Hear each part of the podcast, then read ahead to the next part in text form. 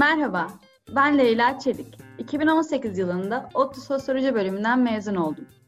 İş arayışıyla geçen bir yaz sonrasında Medyaco'da kariyerime insan kaynakları stajyeri olarak başladım. 6 aylık staj sürecinden sonra açık olan yetenek kazanım uzmanı pozisyonuna geçerek şirkette çalışmaya devam ettim. Üniversite yıllarından sonra iş dünyasında yeni bir hayata başlamıştım. Yeni başlangıçlar heyecanlı olduğu kadar belirsizliği ve şaşkınlığı da beraberinde getiriyor. Peki ben böyle hissederken yıllardır iş dünyasında olanlar ilk iş deneyimleri nasıl başlamışlardı? Bu sorudan yola çıkarak konuklarıma ilk iş deneyimlerini soracağım. İlk işim podcast serime hoş geldiniz. Bu haftaki konuğum Mediajo İnsan Kaynakları Direktörü Birsen Çevik Akgünlü. Hoş geldiniz Birsen Hanım. Merhaba Leyla.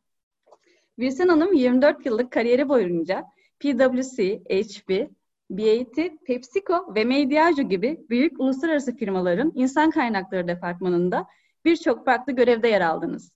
Tabii iş hayatından önce özlemle andığımız öğrencilik yılları geliyor. Sizin üniversite yıllarınız nasıl geçti? Üniversite yıllarım güzel geçti. Kimin kötü geçer ki? Bayağı geride kaldılar maalesef. 91-96 yılları arasında Boğaziçi Üniversitesi'nde ekonomi okudum. Benim için büyük bir değişimdi. Tekirdağ'da büyüdüm ben. Üniversiteye kadar küçük bir şehirde yaşadım. İstanbul'a gelmek, ailemden ayrılıp bir birey olarak yaşamak, Türkiye'nin çok değişik yerlerinden gelmiş arkadaşlarımla tanışmak, böyle bir mozaiğin parçası olduğunu hissetmek e, güzel bir deneyimdi. Birsen Hanım, gençlere tavsiyeleriniz nelerdir diye sorulduğunda iş dünyasından sıklıkla okul yıllarınızı iyi değerlendirin, deneyim kazanın sesi yükselir. Siz üniversite yıllarınızda staj yaptınız mı? Ya da gönüllü olarak sivil toplum kuruluşlarında çalıştınız mı? Evet ikisini de yaptım Leyla. Benim de e, gençlere tavsiyem üniversite yıllarında deneyim kazanmaları yönünde olacak. E, bunun nedenini de kendi hayatımdan örneklerle açıklamak isterim. Ben üniversite 2 ve 3. sınıfın yazlarında finans alanında staj yaptım. Ekonomi okuduğum için doğal olarak staj başvurularımızı finans, bankacılık sektörü gibi alanlara yapıyordu. Bu stajlar benim için çok çok önemli oldu. Çünkü ne iş yapmak istemediğimi fark etmemi sağladı. Tüm gün ekranın karşısında oturup rakamlarla uğraşmak yerine insana dokunan bir iş yapmak istediğimi fark ettim bu stajlar sırasında. Bunu beni e, daha fazla motive edeceğini fark ettim. Bu nedenle de bir arayış içine girdim. Mezun olduğumda ne yapsam diye. Sonra da cevabımı insan kaynakları olarak buldum. Ve 24 yıldır insan kaynakları alanında çalışıyorum. Sivil toplum tarafına da gelirsek, e, Mor Çatı'da gönüllü olarak çalıştım. E, Balat'taki Kadın Eserleri Kütüphanesi'nde gönüllü olarak çalıştığım dönemler oldu. Son sınıfta da e, Avrupa Birliği sponsorluğunda kadın istihdamına dair bir projede part-time olarak çalıştım. Tüm bu deneyimler e, bana çok farklı bakış açıları kazandırdı ve vizyonumun genişlemesine yardımcı oldu. Ben de bu nedenlerle gerçekten üniversite yıllarının e, deneyim kazanmak adına, ileriki yıllarda ne yapmak istediklerini, onları nelerin motive ettiğini keşfetmeleri adına önemli bir fırsat olduğunu düşünüyorum. Bu süreçlerde okulla bu işleri beraber yürütmek sizin için zorlayıcı oldu mu? Nasıl yürüttünüz okuldaki dersleri ve stajlarınızı? Stajlarım yaz aylarında olduğu için sorun olmadı. Onun dışındaki gönüllü işler de e, isteyerek yaptığım için e, sorun olmadı. Vaktimi yönetmekte bir sorunum olmadı.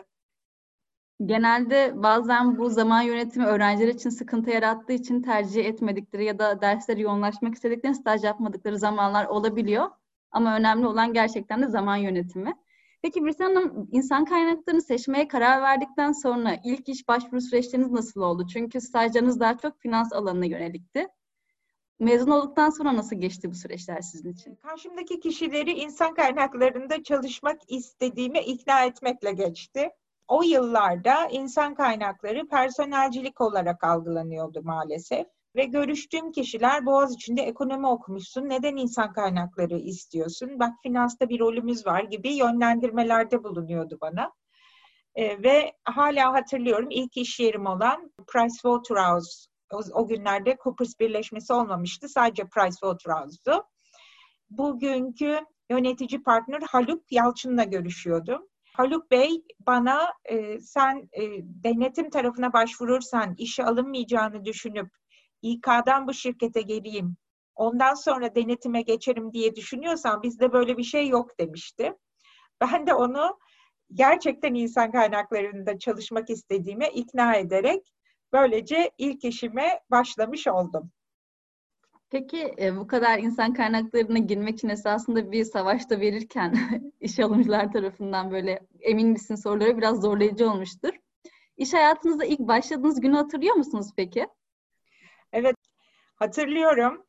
Hatırlıyorum. E, çünkü e, çok güzel bir postit karşılamıştı beni. İlk günüm işte masamı gösterdiler. Masamın üstünde bilgisayarım var çok tedirginim. Kendimi çok yalnız hissediyorum. Ve formal bir ortam. Bilgisayarımın üstündeki post-it'te merhaba Birsen, hoş geldin. Ben Özlem, bilgi işlem departmanında çalışıyorum.